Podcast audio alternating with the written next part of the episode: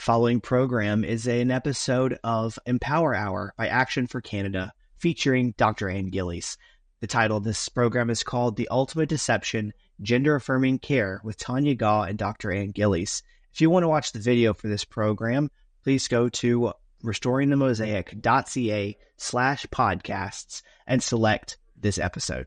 What do you do as a parent when your doctor says, do you want a live son or a dead daughter? How do we deal with this kind of blackmailing technique? Because that's what it is. Because statistically, this is not the truth. It is not the truth that if you do not affirm your child, even though that there is lots of media reporting on this and there are a journal article, scientific journal articles that actually say, yes, if you don't transition your child, they're going to kill themselves. Any attempt at suicide is serious. I'm not trying to suggest it isn't, but what you do if your child's suicidal is you get them to the hospital and then you get counseling for them. You don't transition them. We are so grateful to have Dr. Ann Gillies joining us on tonight's Empower Hour. Ann is trained jointly in professional counseling and theology. She retired from private practice after 25 years of clinical counseling, primarily helping those who struggled with complex traumatic stress. Her research focuses on child and adult attachment, trauma, same-sex attraction, gender dysphoria, and the current transgender phenomenon. She's an ordained pastor, an international speaker, the author of several books, and the founder of Restoring the Mosaic, a ministry which seeks to educate and inform politicians, community leaders, and pastors across Canada. Ann, welcome. We are so thrilled you can join us once again on the Empower Hour. So good to be back with you and what a great intro. And I really appreciate what Tanya had to say about truth because that is just so, so much the foundation of everything we are doing in these days. And I like to say that it is loving and kind to tell the truth. And so that's what we're going to be doing tonight is telling the truth about the harms of gender affirmation. Yeah, this is so right. Uh, thank you, Heather. I just want to give a shout out to Heather. I missed her last week. She couldn't be here. Tonight there was a power outage, but she came. But uh, Heather, we appreciate you and just thank you so much for the work that you do with Action for Canada. Um, and so good to have you on. You know, as, as we're talking about this being purveyors of truth, you know, I look at it, you know, we hear that analogy, you know, that there's this busload of kids and it's coming down this road and it's going to go around a curve and the bridge is out. What would you do? Would you, would you just kind of wave as they went by or would you be standing in the middle of the road waving your arms, right? And uh, we're standing in the middle of the road. You and I have been at this pre-COVID. Uh, I've been at it since 2017. I think you've been at it maybe longer than me. I don't know. And uh, we've been standing in the middle of the road waving our arms. And uh, I'm just very grateful for the work that you're doing and I'm looking forward to your presentation tonight. Thank you. Yes. Yeah, we have been at a long time getting a little tired. We need a younger generation to kind of start stepping up, but nevertheless, here we are. So it's all good. it is. Well, I'm really happy to see that so many Canadians are finally catching on. It, you can no longer ignore it anymore, right? It's, it's just invaded all of society, uh, t- television, the media, the news, the government. And, uh, so they've done us a gift by doing that because now more Canadians understand the battle that we're in and, uh, that they can no longer be silent. So anyways, I'm going to give you the floor and look forward to the presentation tonight. That's great. Thanks, Tanya.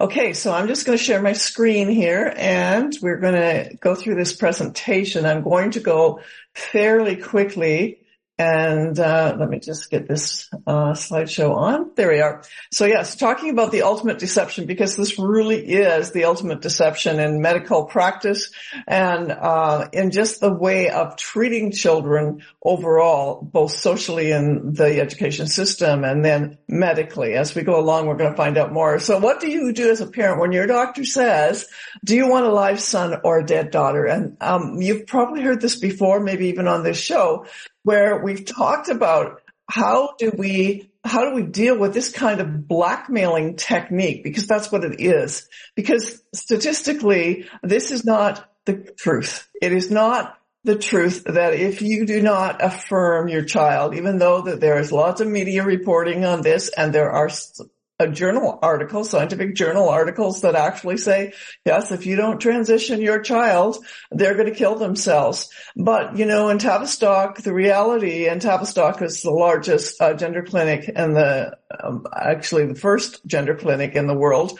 And, uh, it was in the UK. It's now closed, but out of their, um, children that they actually transitioned, uh, there was only 0.03 um, or no, no, uh, sorry, I'm giving you a percent. There were three children out of the children that they transitioned that attempted suicide. Now, any, any attempt at suicide is serious. I'm not trying to suggest it isn't, but what you do if your child's suicidal is you get them to the hospital and then you get counseling for them. You don't transition them. So, okay, let's keep going here because we could stay on that all night. Many of you will remember Wallace Wong. I'm just going to mention him again because in BC, he's pretty famous for transitioning children. And there was a recording uh, several years ago where he was recommending that young people, young adults, young, young uh, teens actually, uh, threaten suicide if their parents did not agree with their uh, decision to transition. And this is these are the words he said. What you need is, you know what? Pull a stunt. So he's telling children to pull a stunt and suicide every time then they'll give you what you need. And it's got nothing to do with needs. It's what they want. And why would we um, respect any psychologist that is trying to manipulate children against their parents? But obviously he gets away with it. Let's talk a little bit more um, about the prevalence of gender dysphoria. In 2016, fewer than one in 10,000 males, adult males, and one in 30,000 adult females had experienced gender dysphoria. That's 2016.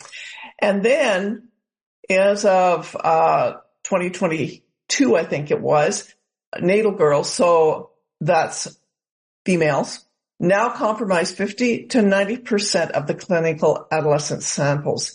And you know, here's this, I've shown this many, many times, but the whole social contagion that's happened with this issue of gender dysphoria and those who are coming into the clinics, coming into the hospitals and being diagnosed very quickly, half an hour later, they're put on puberty blockers um, that has happened and is still continuing to happen.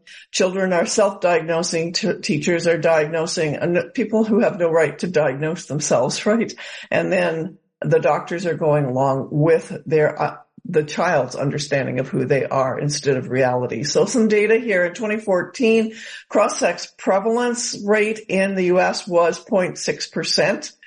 And in between 20 and 21, the number of children age six. So this is six. These are grade one students. Six to 17 diagnosed with gender dysphoria had increased by 70%. 70%. This is just incredible and it isn't slowing down. So we have to keep pushing forward and bring truth to parents. In 2021, as many as one in 100 children and adolescents now identify as trans. This is a phenomenon. This is social contagion. This is the whole um, uh, social media influence in our children's lives. But there's some pretty disastrous results from transitioning children. Comorbidities. So that is uh, the things, um, the other results happening as a result of the puberty blockers and hormones. But these children are like many other children who have other forms of psychological distress. They, um, they present in kind of a multiple interacting risk uh, factors. So there's all kinds of other things going on in these children's lives. So family dysfunction, they have insecure or disorganized, disorganized attachment. So there's already some parental child detachment that's happened for one reason or another. Unresolved loss or trauma, which can come from a, you know, serious car accident, a death in a family. This isn't about blaming anyone. This is about looking at the realities and the things that happen that can predispose a child to believing that they are born in the wrong body. I mean, all those other things plus the education system, which is just um, just actually just totally changing the brains of our children. So lots of things can, can also be coinciding with their idea that they're in the wrong body. So they have pre-existing mental health concerns and the majority of these children. So it, up until about 20, actually 2023, the the perspective was that there was about 30% of these children who were on the autism spectrum. In 2023, a report came out that said that the majority of these children have an existing diagnosis on the autism spectrum. And if they aren't already diagnosed, many will be diagnosed. So these are the most vulnerable of our children because they have some social anxiety, a lot of social anxiety to start with. And they have some, perhaps some cognitive disabilities. And so preying on these children is absolute abuse. These children as well, and the ones who are gender dysphoric have histories of self-harming, so cutting often, a suicidal ideation. It's not that they don't think of suicide, they do, but we have to look at what are the roots that actually predispose the gender dysphoria that, uh, and most of, often that's trauma. Symptoms of distress are common with these children, ADHD, behavioral uh, problems, and conduct problems. So we have all of those things that are pre-existing and then the child decides that they're gender dysphoric and our uh, medical associations do not do not treat the pre-existing issues. They just go right to this child is gender dysphoric. They're transitioning. We need to transition them, which is medical abuse. So there is a two to threefold increase of risk of psychiatric disorders this is after transitioning. Depression, anxiety, and self-harm. In 2020, a pediatric study declared that those who receive puberty blockers, so here's this 10 year old in Manitoba that you talked on, Tanya, um, the puberty blockers were twice as likely to have a, um, suicide attempt resulting in inpatient care. Sorry, I said that wrong, but these children who were on puberty blockers were twice as likely to have a suicidal ideation that, that actually put them in the hospital. And this is diabolical. Why would we give such a drug that we know is causing suicidal ideation? And we know depress, uh, depression medication can sometimes do that. We, we talk about that. Doctors are very cognizant of that. They watch for those kind of things. Um, but we're not paying attention to what's happening with our children. And contrary to the cultural narrative, the Hayes Directory reports that the studies show the prevalence of suicide attempts was not affected by hormone therapy. It did not decrease is what they're saying, even though we have some scientific journals that say, yes, yes, put them on uh, puberty blockers and hormones and they will get better. That is not the truth. That is not true science because what is really the truth is about the opposite. So Andrea Long Chu um, is a man who identifies as a transgender woman. He has identified for quite a while. He is a journalist in New York, uh, but he d- debunked the assertion that hormones reduce suicidality. Uh, and when he stated, "I was not suicidal before hom- hormones," now I often am. It, it, didn't change the trajectory of his life. He still chose to remain on the hormones, which to me kind of speaks of something, you know, a whole different issue. But the reality is he spoke some truth that before transitioning, he had not experienced suicidal ideation. And it wasn't until after he went on the hormones that he did. So pay attention, parents. This is why we have to speak truth to our children. We have to give them the facts so an Australian report, it, this goes along with the pre-existing mental health uh, conditions that we've seen in Canada, excuse me, that um, these children have family conflict, so 65%. They parental mental illness is at 63%. So we have a family constellation often that is unhealthy in one way or another. So perhaps mom's depressed or uh, or dad has a lot of anxiety. You know, there's all kinds of issues, and we are living in a culture of depression and anxiety. We have this huge mental illness, especially after COVID. People have not come out of that, that despair that has happened. And so that is really affecting children. Um, lots of important figures, be it a separation, divorce, those kind of things. So it's the same thing for these children in uh, Australia, bullying and a history of maltreatment. So childhood, adverse child effects and trauma um, is also reported there. So here's what the American Journal of Psychiatry says, and I think this is really important. It's not published uh, out in the media because it would, it would drastically change the narrative, but they said there's no evidence that hormones or surgery help gender incongruent patients. And yet look what Manitoba is doing to a 10 year old boy. Canadian, the Canadian governments have not desisted with this, even though they have been told over and over, and we've reported on this and we've, we have, um, reported to politicians and we have done all kinds of uh, trying to um, get this into their hands. They have the actual scientific studies. They are not listening by and large. Now, I will say we are seeing some things happen. Thank God uh, that Scott Moe is listening and uh, Premier Higgs, and hopefully there will be more and more listen as more and more, unfortunately, um, adults who are have uh, transitioned come to the place of saying, what a mess I've made in my life. And it's so sad to see that they had to go through all that and before people would start listening and more people need to start listening, especially the doctors. So affirming parents. What that means is parents who say to their child, so Joey comes home and says, mommy, I am really Sally and I want you to help me become Sally. And that means you have to tell everybody that I'm Sally and I'm going to wear a dress and I'm going to grow my hair and, you know, the whole story. And, you know, the mandate by our government is that parents must collude with the child. Well, what you're doing is colluding with a delusion because this child can no more be the opposite sex than you and I can be the opposite sex. No one can change their sex.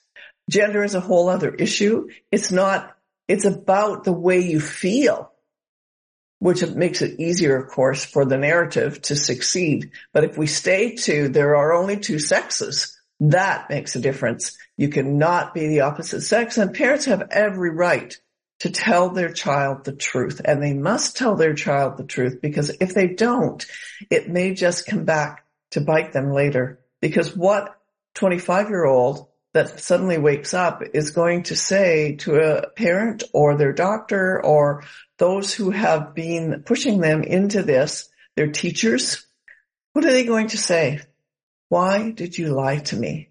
Why didn't you tell me the truth of what could happen to me?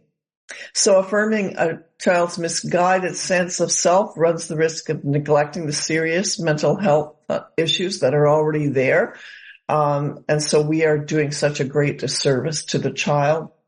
I'll just try and be quick through these here. Medical transitioning. So I just uh, mentioned this before, but we're going to just talk a little bit some about some of the ramifications.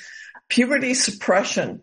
So it is relatively new. It only started in, in the early 2000s with uh, Dutch clinicians who who um, began to experiment with it. And now there's several different ways to um, suppress it. They can do it through injections, but Supprelin LA is actually a surgically implanted uh, way of uh, introducing puberty blockers through, you know, under the skin. And it suppresses the puberty of the child for one year. So it was developed for a whole other uh, other reason. It was developed for precocious uh, puberty, which is a medical diagnosis. So a seven or eight year old child who starts um, going through puberty very young, then there was a way of, of, suppressing it for a year or two, and then they would take them off as soon as uh, they knew that the child was their body was going to um, slow down a little bit. Um, so what puberty blockers were meant for is not what they're being used for, of course. The cost per year for this um, implant is about five, uh, $45,000. This is incredible. And as far as I know, your taxpayer dollars are paying for these children to harm themselves. Puberty suppression, the, um, we have to take into account the uh, psychiatric sy- symptoms that worsen and, and parents were already having struggles I mean, parents have been traumatized. They have been maligned. They have been ostracized from their friends if they dare speak out and tell truth uh, to their child. Um, but you know, they're living with this child who, once they go on puberty blockers, are more erratic. They are more irritable. They the anger is just you know pouring out of them. They're aggressive to their siblings and to others that uh, all of those things are happening. Doctors are supposed to monitor increases in these symptoms. I don't know if that's happening or not, but I can tell you right now that Planned Parenthood is now um, prescribing puberty blockers and hormones, and they do not have medical follow-up. They don't have doctors there that are following up on these children. So it's just putting them on that conveyor belt. That was a really good uh, graphic that you had, Tanya, on the conveyor belt because that is exactly what we are doing to these children. Desistance, we know is common. Um, the Endocrine Society guidelines admit that a large majority, about 85%, but it's even up to 97% in some, uh, some boys, uh, do not remain gender dysphoric by the time they enter puberty. They will outgrow it. And yet look what we're doing. That's they'll outgrow it if they aren't medicalized. One of this is really one of the greatest scandals in medical history. It is going to show itself over the next few years as that after a year then on puberty blockers, this is the saddest thing that is not being told to parents and children. Children reported more greater self-harm more behavioral and emotional problems for girls because they're more, more emotional and emotionally connected in that sense to start with and greater dis- dissatisfaction with their body. I mean, as though it wasn't bad enough. Now they're worse. And yet we just keep putting the drugs into them. These block, puberty blockers actually exacerbated gender dysphoria. It made it worse made it worse. Then we look at the long-term effects that increase the risk of osteoporosis and repeated fractures later in life. And when I say later in life, in the early 20s, early 30s, this is like aging the body and the bones and bone mineral density and growth. Um, everything is slowed when you don't go through puberty there's no, there's no growth spurt that, that should be happening normally. So children don't get that. So their bones are not growing like normal children would if they were not on these drugs. And so the other thing about that is during puberty, we know that cognitively the brain does a recalibration. It's almost like, and anyone who has had teenagers will maybe chuckle at this, but you know, a 13 year old brain is very much like a two year old brain. They're learning all kinds of new things. They're thinking outside the box and, you know, gone is the black and white kind of, uh, thinking that they've had throughout their childhood. But puberty suppression then doesn't allow that recalibration and all of this new neuron firing in the brain. So that's a real problem. And will that lower a child's cognition?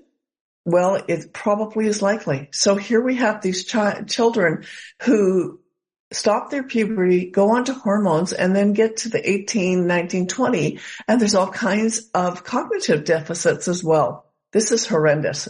Talk about child abuse on every level. Cross-sex hormone therapy is is just absolutely uh, an oxymoron. You can't change your sex. You can never ever change your sex. So giving these children and adolescents therapy to try to do so is, is outrageous. So let me just um, do some uh, things on the complications from testosterone because it doesn't get better, unfortunately. Um, so as the child becomes an adolescent, then more heart attacks and strokes. Uh, that's increased liver dysfunction, breast and uterine cancer. This is for males and um, uh, this is for females. Sorry, who um, try to become male. Hypertension, diabetes 2, liver cancer, and severe acne. As though girls aren't already upset enough about acne, then we pump them through full of hormones that will increase that. No wonder they're more discouraged with their body. You know, this is just ludicrous. Women on testosterone, so, and you can see, you know, how it changes. You know, this is the pre-testosterone uh, girl with the dark hair, the red hair, red hair, and 10 months later, doesn't she look like a he? Like this stuff is making the child look the opposite sex. But these women on testosterone have four times as many heart attacks. This is scandalous, absolutely scandalous. And it's so sad, um, because they can change their outward sex characteristics. They can change the way they look, but they can't change their sex. Complications for men. Estrogen in males increases the rate of deep vein blood clots and strokes three to five times. And here's the caveat. After eight years on estrogen, blood clots increased by 16 times. This, this is just the news just gets worse and worse and worse. And I hadn't said this, but there's a QR code at the end of this presentation that has all of the references, the scientific research that I'm quoting. So this isn't just off the top of my head. This is research that very vi- vi- viable and verifiable research. So, and it's, it's just awful. Incidence of breast cancer for men who now become women is 46 times higher than non-transitioning males. 46 times. Who's telling these children? Who's telling them? The doctors aren't. They aren't sharing the risks. Estrogen in male to female can cause increased weight gain and insulin resistance. So if the, this individual, the child, adolescent is diabetic, this is a problem, another problem. Cross-sex hormones, um, of course, normal sexual functioning is compromised. It will either be impaired or totally absent. And in the female, the cross-sex hormones causes a menopausal state. So these individuals, these children and adolescents will be infertile. They, no matter what they're being told, and of course they are told go on puberty blockers. It'll just suppress puberty. And then when you want to go back, uh, if you decide you just, it, it's just a pause, a wait and see, you know, we can just take you off, um, and you can just go back to being, being the sex that you were born in. Not so. Not so. Number one, your vocal cords are totally changed. And many of you who have listened to some detransitioners immediately We'll see that for, for young women who have male voices. But more than that, infertility is guaranteed if they continue on from puberty blockers to hormone therapy. Cross-sex hormones then, um, this is uh, the NICE report, evidence review from the UK.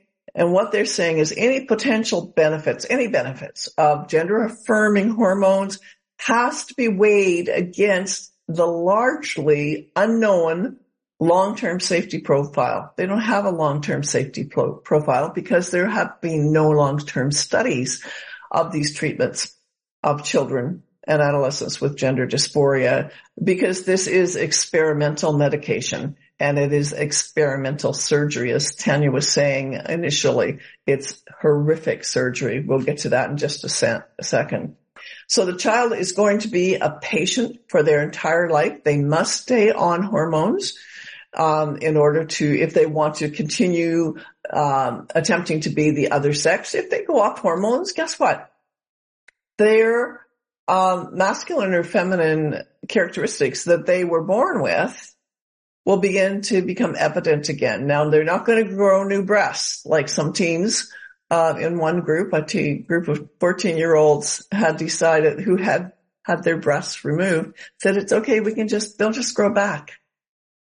Okay. Who is teaching these children such things? This is ludicrous. But, um, but if they go off the hormones, then they're, you know, for men, they're, uh, you know, hair will grow back. There's different things that will grow back. Um, so it's a very, it's a whole sad situation, the whole thing. If your child starts puberty blockers though, um, at the earliest stages, so a 10 year old, um, then they're never going to have children, as I said before. So a 2011 study in Sweden followed more than 300 trans, uh, transgender children, patients for 30 years. That's the longest study we've had. And this is the saddest news that after 10 years, 10 years after, 10 years post surgery, the suicide rates were nearly 20 times that of the general population.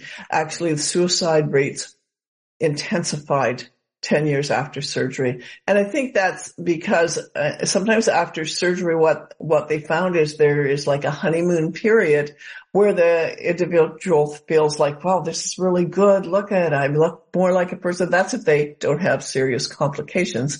Many times they have serious complications and the surgeries have to be redone. Um, there's all kinds of horror stories out there, but 10 years later, um, they come to this place, I think, emotionally and facing reality and they're saying, look what I've done.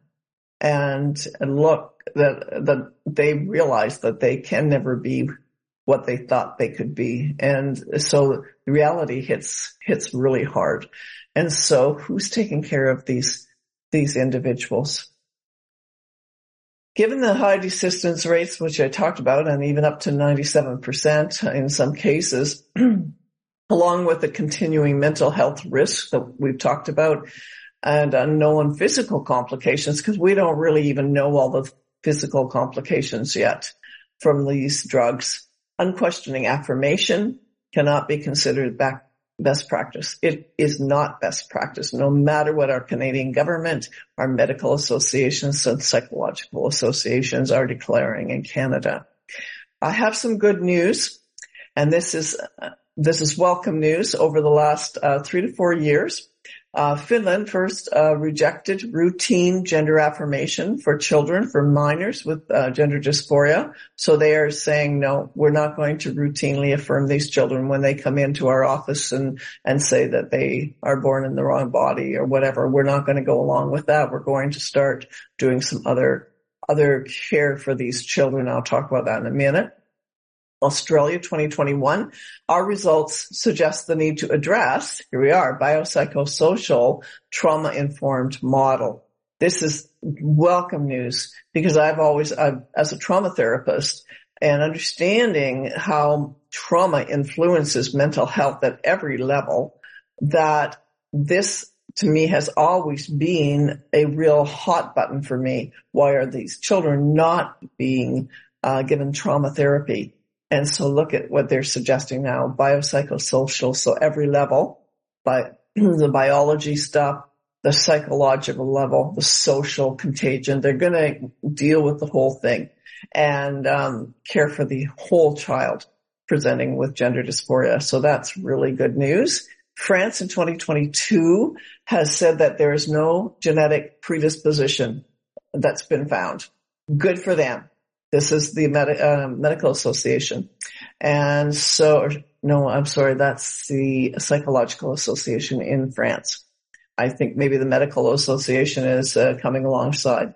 There's no genetic predisposition, uh, which we knew, but even when you know it, unless you can actually come out and say it, it doesn't carry much weight. Transition interventions, um, great medical caution, must be taken in the vulnerability and the many undesirable effects of medical interventions. So this is France. And of course, many of us have followed DeSantis in Florida and good for him. Some of my friends um, actually did uh, scientific reports that actually helped with the legislation in Florida. Really, really happy to see this, that uh, gender, social, social gender transition should not be a treatment op- option. That means that teachers in the schools cannot socially transition children. This is a big win. I don't think we understand how big this is. That means that children that want to just decide to be called another name cannot just do that automatically anymore. Teachers can't do it. And they cannot uh, tell the child to go into a closet and change into, you know, uh, boys' clothes or girls' clothes or whatever. They cannot socially transition children or adolescents. This is a big win for us. Um, children under 18 uh, should not be prescribed puberty blockers or hormone therapy. Now, there may be the outlier, a child who, you know, a 16, 17 year old that, that, um, is greatly gender dysphoric. No, I still think they need, um, they still need the biopsychosocial and trauma informed care, but they also may need um, medical intervention. And I would say probably many of them need to be on antidepressants or um, anti-anxiety meds uh, because there's so much else going on. So gender reassignment surgery should not be a treatment option for children or adolescents. Isn't that good news? I wish Canada was there. Anyways, 2023, this is really recent. Denmark has joined the European gender affirming care backpedalers. Uh, as my friend Dr. Andre Van Mol calls them. And, uh, so this is, it's, it's moving across uh, the Netherlands. Interesting uh, with their newly elected official there too. So this is good news. And then this is what I believe is the cry of many transgender adults now that they are saying, I want my sex back. These detransitioners are, are just, um, pretty upset. And I believe and I, I hope it comes to pass that there will be a multitude of lawsuits against medical practitioners, psychologists, um, you know, people like Dr. Uh, Wong in um, Vancouver. What he has done is harm children, not help children. And he needs to be accountable for what he's done and others as well. Instead of standing up for truth as they should do, they have caved to a social and political agenda. Thank you for watching. This is the um, QR code, and I'm sure Tanya can have that for you available, and you'll be able to check the footnotes and references that I've supplied. I'll just, um, I think I can stop share here. Okay. Oh, there we are. There we go. So through that, Tanya. Wow. And that's just absolutely amazing. I was taking a lot of notes, um, you know, a lot of information I'm aware of and, um, but having it put out, like the autism spectrum always gets me. I can remember uh, quite some years ago, uh, the CBC, it, it, it's like they're intentionally focusing on these children as well. And it was a couple of young men who had come from the UK and they were doing, uh, they were trans and they were doing some sort of drag show. And the CBC was supporting, everybody was sub- celebrating it. And it's one of the most disgusting acts, I think. You're, you're dealing with some of the most vulnerable people and and then with their families as well already having you know their hands full and and then you've got something like this pervasive within the school system you don't know what child it's going to hit. So that was an amazing uh, presentation. I'm so grateful for it. And just so everybody knows we are live i believe on facebook and and rumble and we're going to be posting this empower hour on our rumble page. You can find it there. Make sure you join our rumble page so that you can uh, access that. We'll have it on the website as well. And uh, we ask that you share this information because uh, what dr Dr. Ann is doing is incredible. And because of her credentials, this lady knows what she's talking about. She's done the research. She's dealt, you know, with the individual. She understands the harms uh, as well, the psychological harms of people who would even go down this path. And and so, Ann, the your new book. How can uh, uh, Trenzio? Can you bring up Dr. Ann's new book so that we could highlight that? I'll give him a minute to do that. And so tell us a little bit about, about your new book, Ann. So all the information and much more that I was just talking about is found in Ultimate Deception, the um, truth of gender affirming care. So I really wanted to get a book out there to get in parents' hands. It's not a lot, like it's not a thick book. Um, it does have some medical terminology in it, but I think it's very readable and it's very important for parents and for grandparents to have so that they can go to their school boards and say, look, here's what the reality is and here's what we we do not want our children being taught gender ideology. It is harmful to them. So that's where, uh, you know, I'm at with that. I hope over the next uh, few months to write another one, another book for parents, how to, how to really talk to their children, uh, non-conforming child, um, about what's going on and how to speak the truth, you know, in a good way I mean, these children are highly, almost radicalized, unfortunately, through social media. So it's very, very difficult. They, they, their brains are becoming so entrenched, um, mm-hmm. through the school and education system. And they're very angry at anyone that would dare to suggest that they might be wrong. You know, it's really tough for parents. Well, uh, it, it is. And I know that when you had come back in the summer, I believe I got a couple of your books here, actually, Implosion, and, uh, you left me that little note inside saying, Tanya, expose the darkness.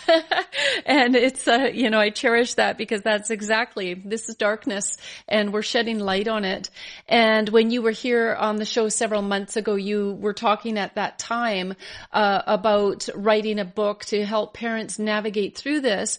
But just some thoughts, like, uh, I know that there's a mom who has put, um, a, a note in the chat stating that her daughter has come home and is now using a new name, uh, you know, a, a, boy's name. And, and so she's looking for a good therapist.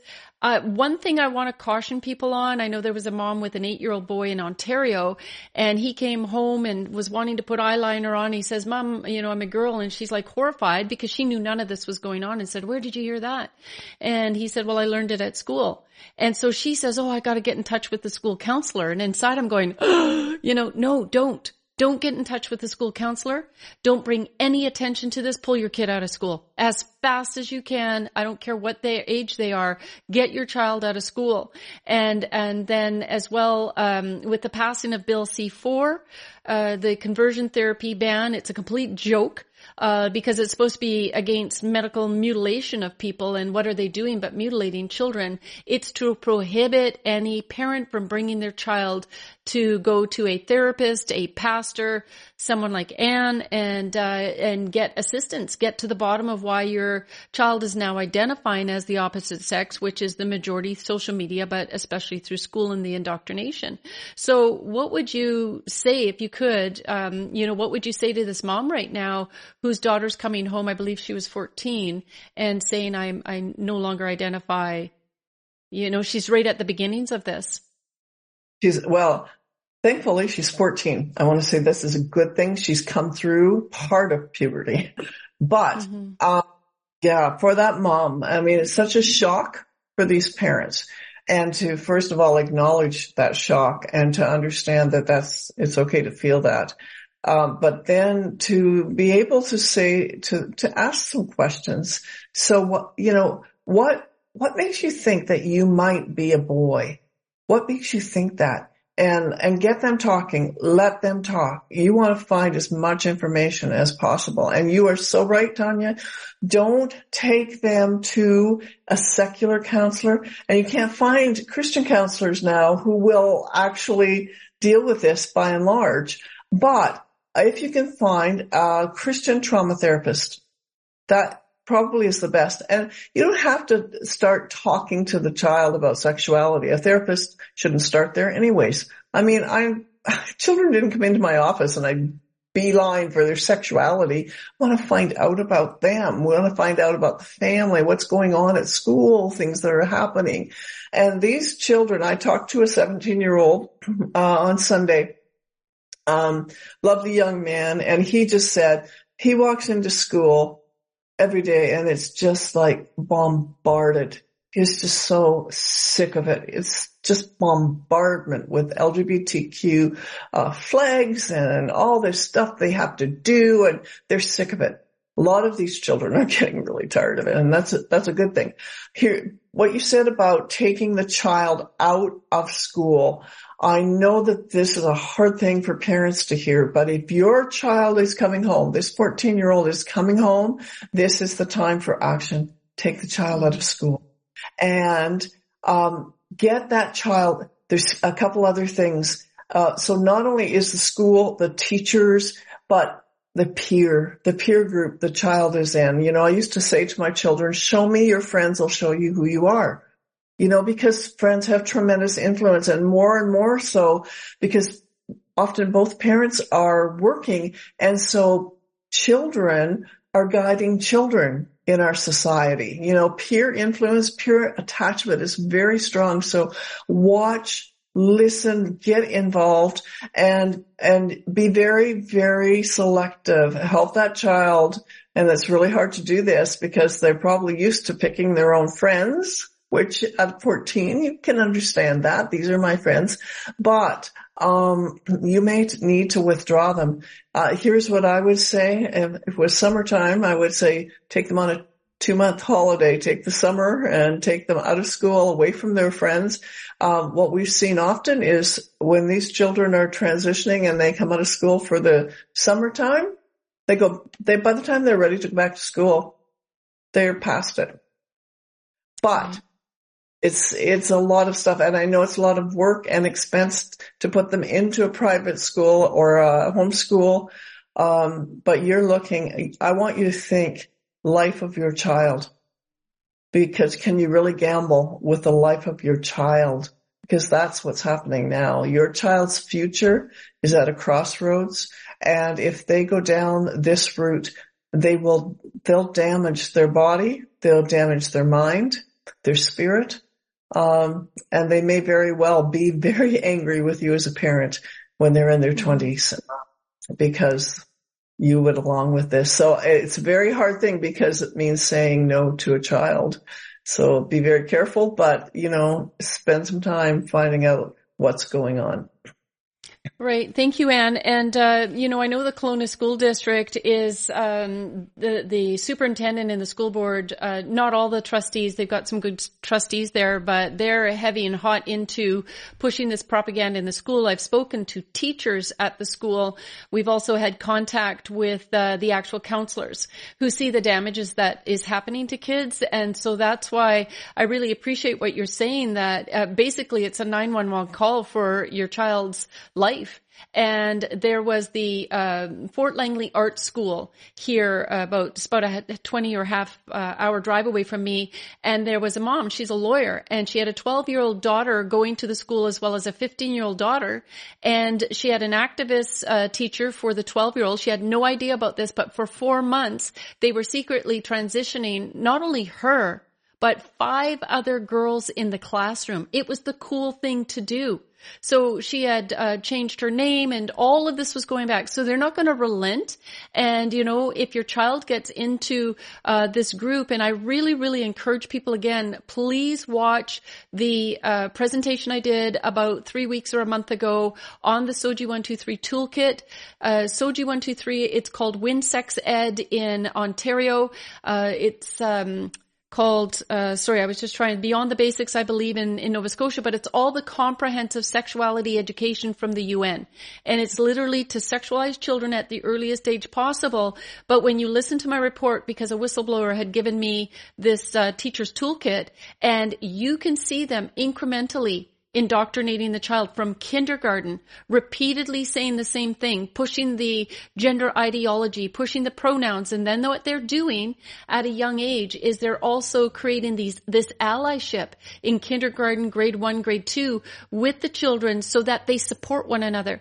And then they start to interfere with the parental role so that by the time they get to grade four and five and 14 years old, they've got this allyship. They've got this uh, special group that they're involved in that when the parents now turn around and saying, I'm not going to support you, they've already indoctrinated them by saying, this is literally in it, in the toolkit. What if your friend's parents didn't support how they feel on the inside that's different than the outside? So that's why it's critical at this age of 14, you know, that this, this has already all been conditioned and done within the school systems. So it's, it's, it's concerning. It's, it's, yes, it's so, so concerning because it really is all about the deconstruction of family, um, and annihilation, uh, you know, of children really. And, uh, seeing what's happening, it's just, it's on steroids and it's been a long time. You know, uh, in the seventies, in After the Ball, the book, uh, by Marshall Kirk, uh, and like something Cameron, his last name's Cameron, I can't think right now, but you know, it's on the, um, homosexual agenda. Basically, you know, it's their strategy. And, and one of the things they say is when you repeat the same thing often enough, people will believe you. And so that's where the board that way. You know, it came from, right? You, you know, right. repeat it, repeat it, repeat it. Well, that was for the homosexuals born that way, you know, and now we're at the transgender. We're born that way. We've heard this for how long? Okay. So now they're born that way. The now thing that's happening, and I was just mentioning this behind, uh, before we started was the same thing is happening with pedophilia, born that way you know, so that it will be the next thing decriminalized and it will be an acceptable orientation just as we are looking at other things. So there's a whole trajectory that, you know, we, uh, we've been talking, I've been talking about for years and people are finally listening. It's a horrible, it's horrible. Um, and people can't hardly believe that we're in a culture that is this deviant, but we are and we have been and it's time to wake up and it's time to um, protect our children. That's what parents are supposed to be doing. Absolutely. And, you know, I always have said when you repeat an, a lie often enough, it becomes other people's truths. And that's what we're living in, right? And that's why I've said in the weekly update, if uh, people watching the Empower Hour didn't see it, please go to the description and watch the weekly update. But it's a matter that we have to be purveyors of truth. And uh, there are absolutes, and this is uh, absolutely false information that they're giving our kids. The actual definition of indoctrination, uh, I've got it right here. It says the process of repeating an idea or belief to someone until they accept it without criticism or question. I mean, just, just think about that. This is what they're doing to our kids in kindergarten and grade one. They're getting to them to accept this. Never mind their reading or writing skills.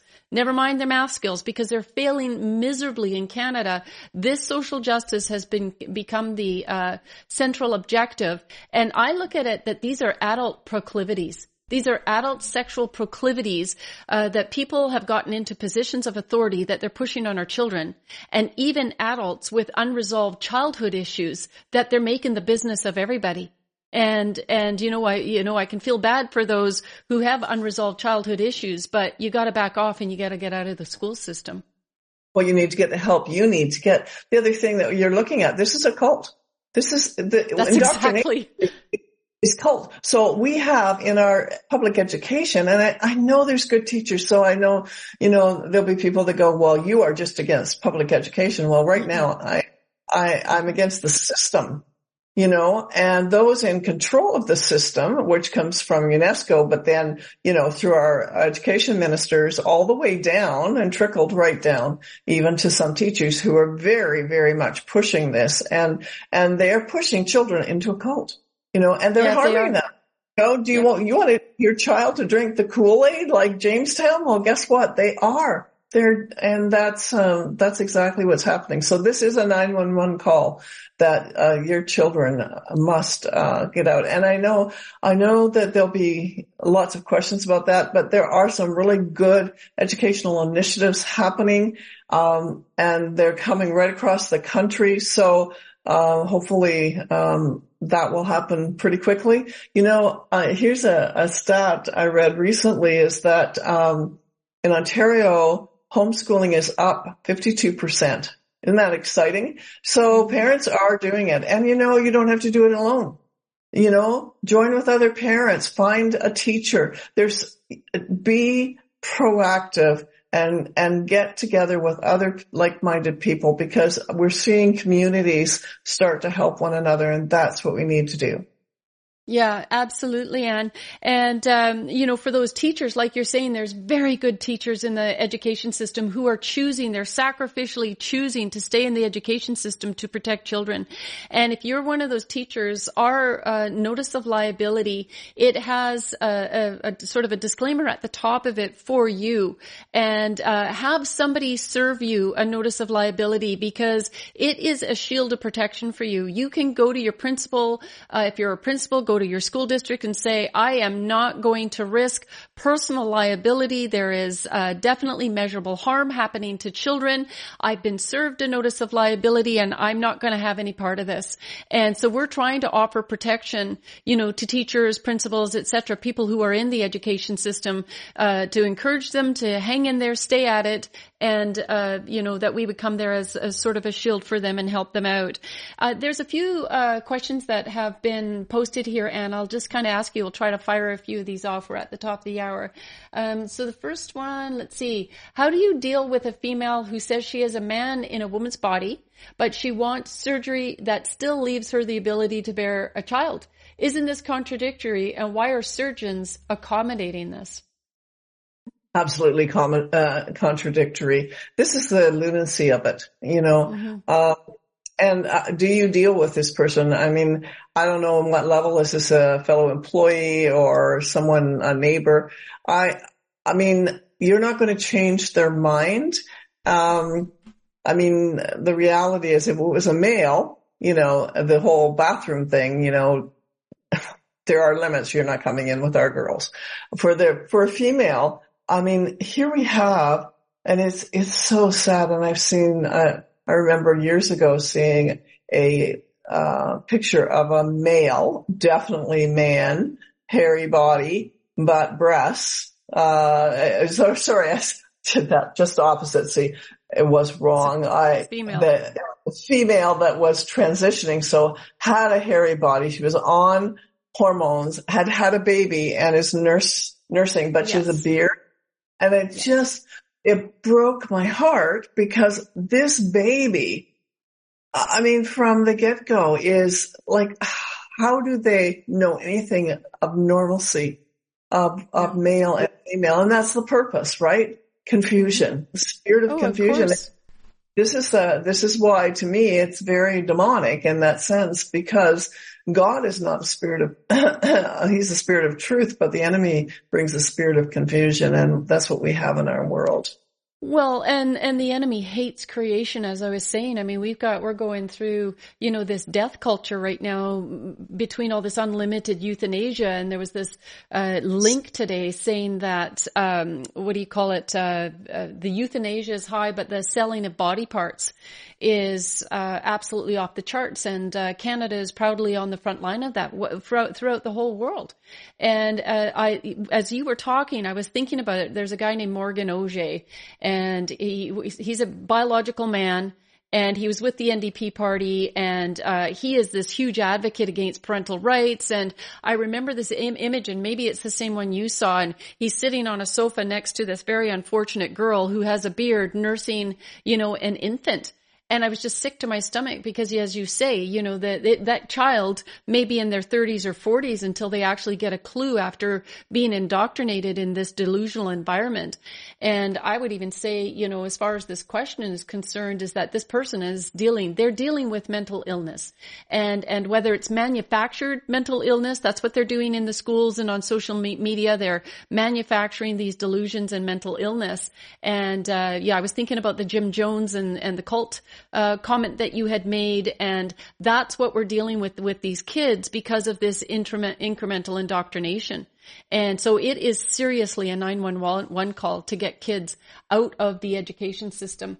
Uh, parents, if you're working five days a week because the government, you know, has caused us to uh, go into uh, financial distress in this nation, then maybe uh, one parent at a time can take a day off and take everybody else's kids and you use your gifts and talents. You may be somebody who knows how to cook and bake and, you know, you can uh, teach the, the kids how to do that. A dad can do the oil changes. A mom can teach some academics, math, English. You can do more even as a parent in two hours in a day than, than your child will, will learn in six or seven hours at school. So just be encouraged. You can do this. And, um, if you're part of an Action4Canada chapter, you have a community helping you out. and that's why you need other parents so that you have, yeah. if you have many parents over the trustworthy parents, um, and you know, that are willing to help um, so they take one day a week with a group of children or, you know, you should really have two, two parent, yeah. two people always.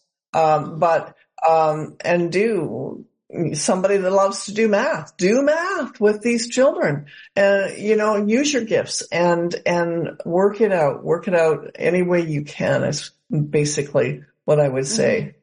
Yeah, and get involved in a church because the churches are waking up and there's more and more pastors who are getting involved in opening their doors.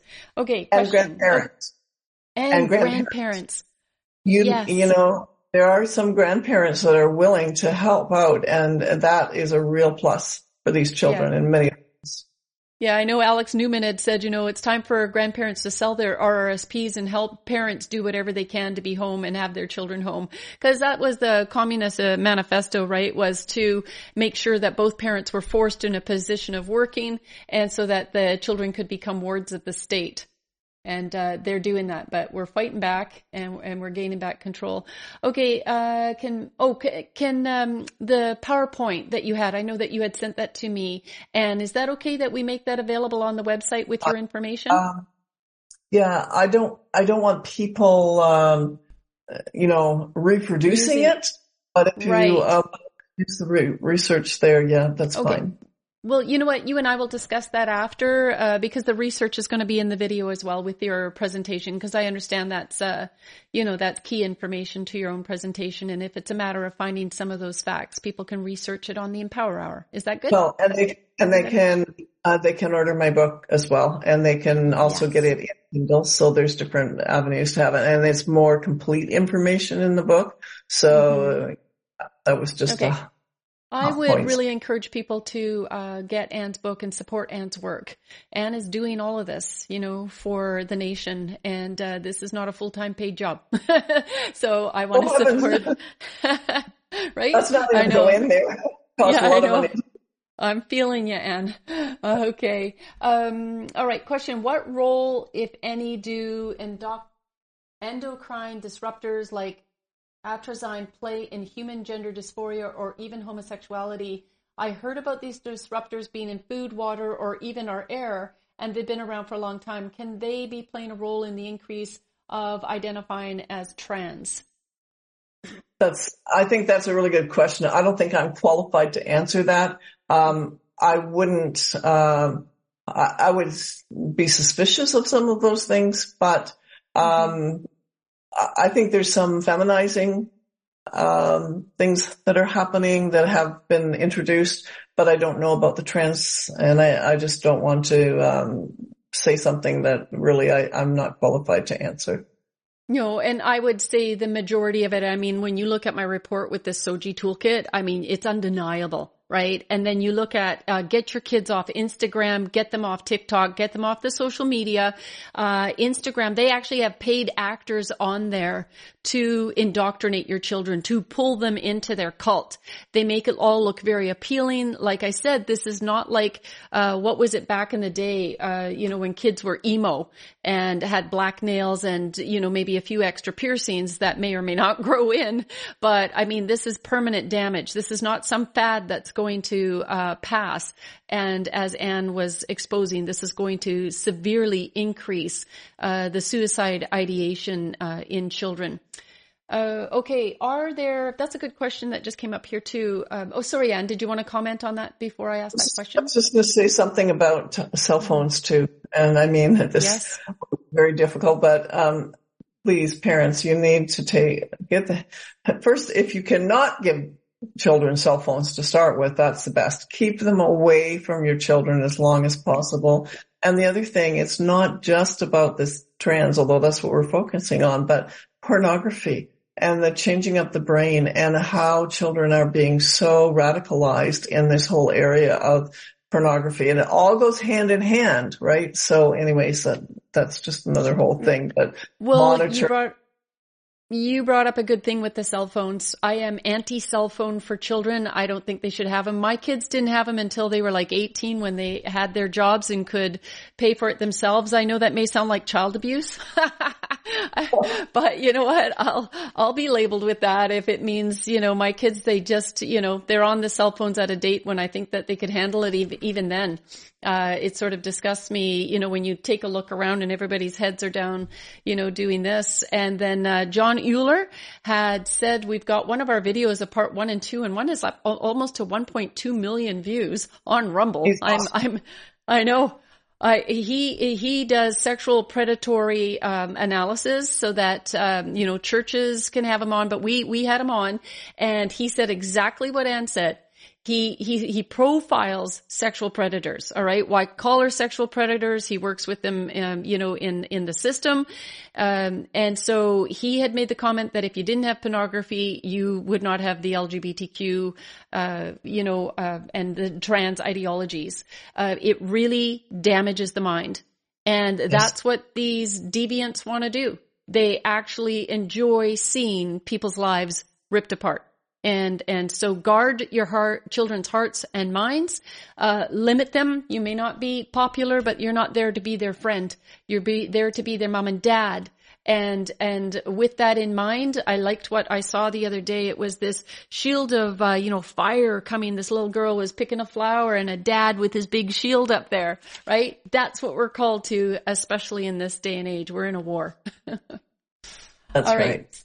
All right. So are there resources to show teenagers, uh, you know, to enlighten them? Hmm. Um, there are, there are some out there. Um, I don't have those at my fingertips, but there are a few and you know, there's, that's, that is one area that we, we definitely need some more work in, um, mm-hmm. because we're trying to enlighten parents and yeah, we need to be helping teens too. You know, my book, Whatever Happened to Emily, for young teens, um, actually it, it is a very accurate, uh, story of, um, two children, but it's, it's psychologically, um, accurate in the whole idea of transitioning. And it kind of follows one, one girl that, um, begins to transition through some circumstances in life. And, and I think even if, if, uh, young teens can understand that there is a different trajectory than, than affirm, affirmation, it will help them. Because if you don't affirm them, they will not continue down that road.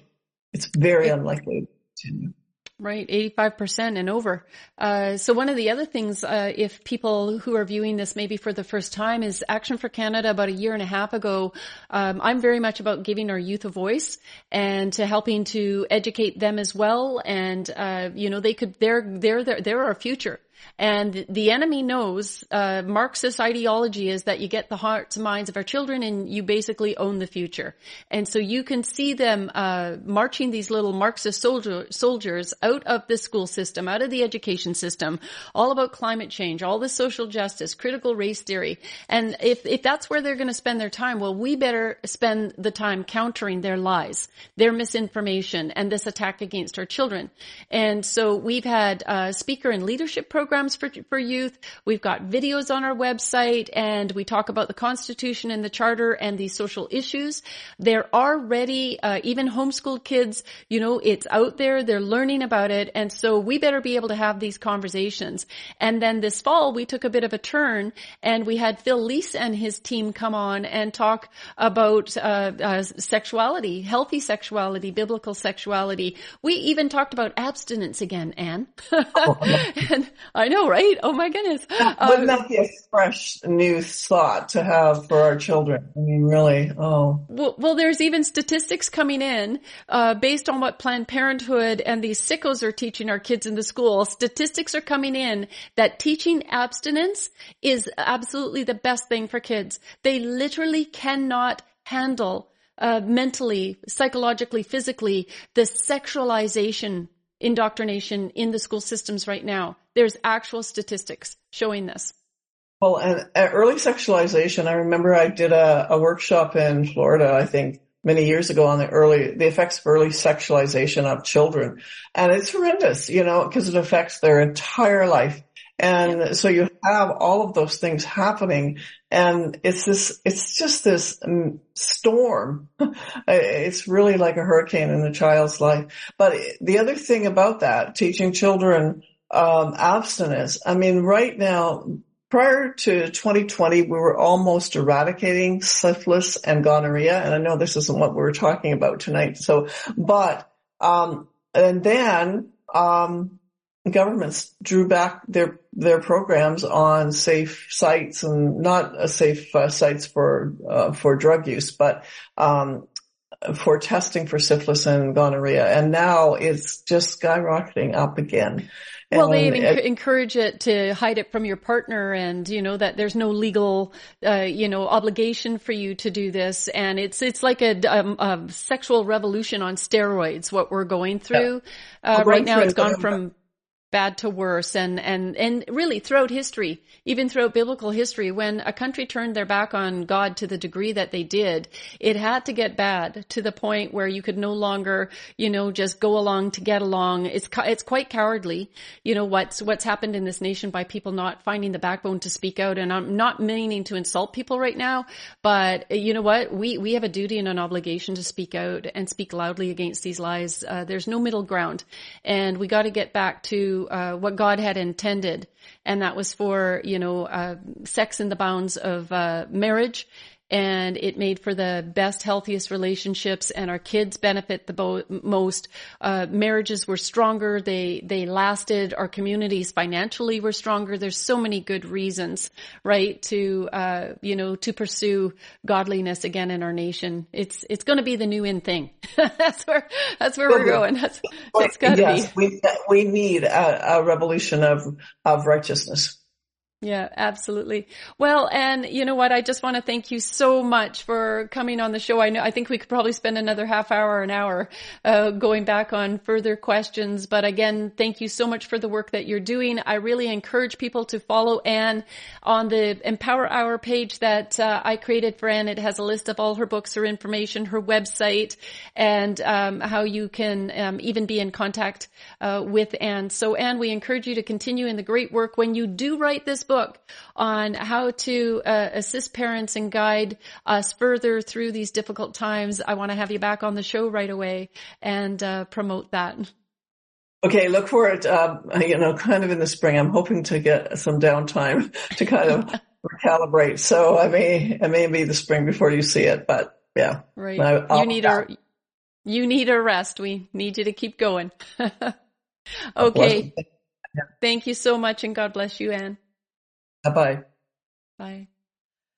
Wow, whew, that's amazing. Well, I'm going to encourage everybody when you watch this Empower Hour, please give it a thumbs up, like it, and share it. Uh, it's up to you to help us get this information out because the mainstream media isn't going to be reporting on what you heard today. Use this information, uh, you know, become uh, associated with a, school board trustee and, uh, you know, su- start supporting them with facts. A lot of people have been brainwashed into thinking that they were doing a kindness by doing this gender affirming care, uh, they genuinely in their hearts uh, believe that they were doing the right thing. And uh, for many of them, as we're seeing them uh, become aware, uh, they're actually waking up and they're taking the time to have conversations. And so hopefully you will be one of the individuals that will turn things around in your community. So use our resources, use Ann's information, buy a book, give it to somebody, pass it on, read it, underline it, and pass it on. I like doing that because uh, I under, always underline good stuff.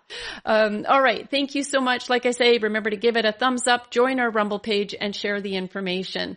Uh, okay. I don't know who's going to be our guest next week, so that's going to be a surprise. I've had a few things uh, here. And unfortunately, one of my very special guests who I was going to have on had a conversation with him yesterday. And uh, he's just such an amazing man. He's been doing so much. Uh, he's in the United States and for the world in bringing awareness to Islam. And unfortunately, he's had some very serious um, health issues and so won't be able to do the presentation, but I'm going to be sharing some of his information. We are going to continue on this mass immigration and bringing awareness to the threat of Islam in Canada and Western nations. Uh, we no longer want knee-jerk reactions. Uh, we no longer want you thinking about how you've been groomed and indoctrinated by the government to accept anything and everything in our country. We need you to rise up in opposition. And I've always said knowledge is power. And when you have it, you got to share it and you got to use it. All right, I have two uh, verses to close off with today. And the first one is from Revelation 22, 14 uh, to 15. Blessed are they that do his commandments, that they might, that they may have right to the tree of life and may enter in through the gates into the city. For without are dogs and sorcerers and whoremongers and murderers and idolaters and whosoever loveth and maketh a lie. And I just was thinking as I've talked a lot tonight and in the uh, weekly update about uh, a lying tongue, right? It deceives, it brings down, it tears down, it destroys societies, it destroys relationships. And so God is very clear on this in Revelations that this is not going to bode well. And I'd rather be on the, uh, on the side of God. So choose choose this day whom you're going to serve. Are you aware in Revelations that when it talks about end times and in the end days, that it says that cowards are going to be one of the first ones fast tracked to hell?